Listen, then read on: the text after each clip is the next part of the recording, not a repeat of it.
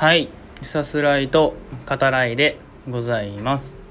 日の当たる坂道を自転車で駆け上る。違う映画。ねバロンが出てくる違う映画。はいさす方です。あちょっと今回また久々ですよね。あのうん異例って言えるのかな？わかんないけどそういう回になります。まああのおいおいお話ししていきますけどね。うん。でバイトの話から少しだけね。うんしますかね。あのこの前さあのレディースデーだったっていうこともあって百花ですねが満席。で、うん、あの満席を初めてかな。僕が入ってからはね、うん、見ましたね。あのすごいなって思って。で沈黙のパレードですね。ガリレオも相変わらず、えーお客さん入ってますね。でえっ、とレモネードね。はいあの 相変わらず作るの、えー楽しいですね。うん。まだやっぱ一番その作業の中で好きかな。一番好きなのはレモネードを、うん、作ることですよね。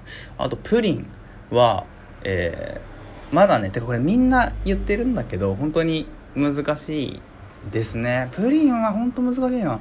うんカラメルソースどこまでねその温めるかみたいなのも本当その加減がねなかなかみたいなところもあって。うんあのただまあちょっとずつねあのうんうまくはなってるのかなっていう気はしますね。はい。あのそのうちプリンマスターにうん俺はなるっていうね。はい。あれ違うな。ポケモンっぽく言おうとしたけど今ワンピースの方な気がしますけどね。うん。というわけでえっとはい。今回見てきました「耳をすませば」ですね。はい。実写版でございます。えーお話ししていきますよ。はい。えーあらすじ概要ですね。引用させていただきます。スタジオジブリの人気アニメ映画の原作として知られる柊葵の名作漫画を清野奈々と松坂桃李の主演で実写映画化。原作漫画とアニメ映画で描かれた中学時代の物語に加え主人公2人が大人になった10年後をオリジナルストーリーで描く。読書好きな中学生月島雫は図書貸し出しカードでよく名前を見かけていた天沢誠二と最悪の出会いを果たす。しかし雫は誠二に大きな夢があることを知り次第に彼に惹かれていく。そんな誠治に背中を押され自身も夢を持つようになる雫だったが誠治は夢を叶えるためイタリアへ渡ることに。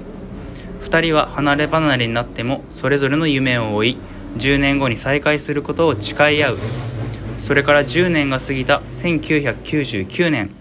出版社で働きながら夢を追いかけ続ける雫はイタリアで奮闘する誠治を思うことで自分を奮い立たせていたがとなっておりますがえっと文字テロップで作中1998年ってね出てくるんですよ。あの最初、えー中学生の時に、えー、雫とね誠治君出会うけどその時はえっと1988年ですよね。だからあの98年かもしれないですね。はい。でえっと今作ですね。あのコロナの影響でかなり公開が延期されてもいますね。2年越しの、うん、公開っていうことで。あの本当にねそれ自体はえー良かったなと喜ばしいことだなとようやくね公開されたっていうのは、うんえーいいことだなというふうに思いますけどね。でえっと今回ですねその公開された実写版「耳をすませば」ですねお好きな方あるいは、えっと、これから見たいと、えー興味持たれてる方ですねはあのここまでではいこっからは聞かなくても大丈夫です。はい。念のためもう一度言いますよ。はい。聞かなくても大丈夫ですからね。はいあのできればあの前回ですねガンダムの回。を聞いてください。そういうことかっていうのもあるけど。はい。でえっとまずさあの良かったところからいきますかね。あのキャストの皆さんあの良かったと思いますね。特にその主演の、えー清野さんと、えー松坂桃李さんですね。あのやっぱアニメ版の「耳をすませば」のあの雫と誠司君の喋り方というか、えーまあ、雰囲気に寄せてでもそのアニメに寄せすぎてちょっと痛々しくなるようなこともなく、うん、あの本当に絶妙なバランスで演じられていたんじゃないかなと思います。特に清野さんは良かったですよね。うんあのあと声ですかね。うん。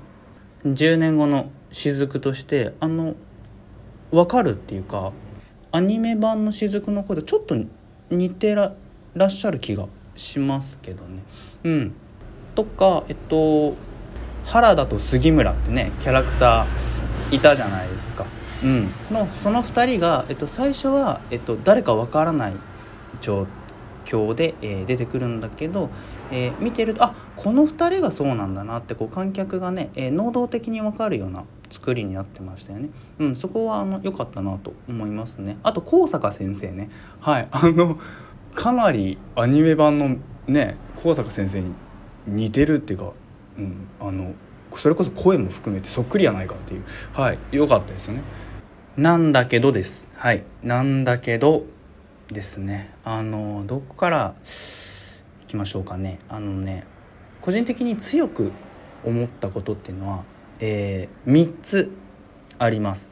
はい1つ目ねあの要するにまあ特にやっぱアニメ版の「耳をすませば」ですよね、うん、今回そのね10年後が描かれるにあたってそのどの10年後かっていうのを考えた時にその思いつくねものとしてやっぱりあのアニメ版近藤義文監督の「耳をすませば」っていうのがかなり多くの人がねそれを思い起こすんじゃないかなと、うん、思うんだけどその解釈問題というかねあの耳をすませをどう解釈今回の作り手がしてるかっていう考えた時にそのほんわかした甘酸っぱいえー、青春ラブストーリーとだけ解釈してるんじゃないかなっていうこれは本当に個人的にそういう印象をうん受けてしまうっていうことですよね。でさその僕がどういうふうに思ってるか実は「耳を澄ませば」ってそのかなりねロジカルな作りをしていて最初は群像劇ですね。どこに向かっていいか分からなかったりもするんだけれど、えー、前半後半後半になるとそのまあ雫と誠司君その2人を軸としてそれぞれ個人が自分自身っていうのをこう立ち上げていく。個人がこう確立されていく様子が描かれる。人間っていうのが出来上がるまでをそのロジカルに描いてる。映画なんだっていう。これあの以前「さす方」で2回にわたって、えー、お話ししてるのでそちらも聞いていただけるとありがたいんですけどそういうものだと思うんだけど例えば今回のラストでも、えー、坂道を自転車で登る2人がね描かれますね。でもさその元の耳を澄ませばってやっぱその2人だけの世界じゃないんですよね。その最初の群像劇もそうだしそのラストの坂道だっていろんな人が出てきてるわけですよね。だから2人だけの世界じゃないっていう。さいかにこう他者と関わるかっていうのが重要なんだっていう。そこがさ今作だと例えば最後の最後には2人の世界も持てましたっていうことならまだ分かるんですけど途中合ってんじゃん。全然合ってんじゃんっていうことよね。はい。でえっと気になった3つのポイントですね。2つ目なんだけど、えっと、単調なストーリーテリングですね。これはそのものによってはある程度ねその仕方ないところもあるかもしれないけどでもその分さその撮影だったり編集であったりそのどう撮るかの部分ですよね。前々回もお話ししてるけどそこでその個人的にはグッとくるところがあまりないように感じられる。今回イタリアロケをして、えー、イタリアの街並みをねこう撮影してるけどそこもその朝焼けであったりとかその海外ロケのその、まあ、凄みみたいなものがこういまいちこう伝わってこないかな、まあ、これ個人的にですね。はい、えー、そう思いますね。で最後のポイントなんだけどその各エピソードの、まあ、弱さですよね。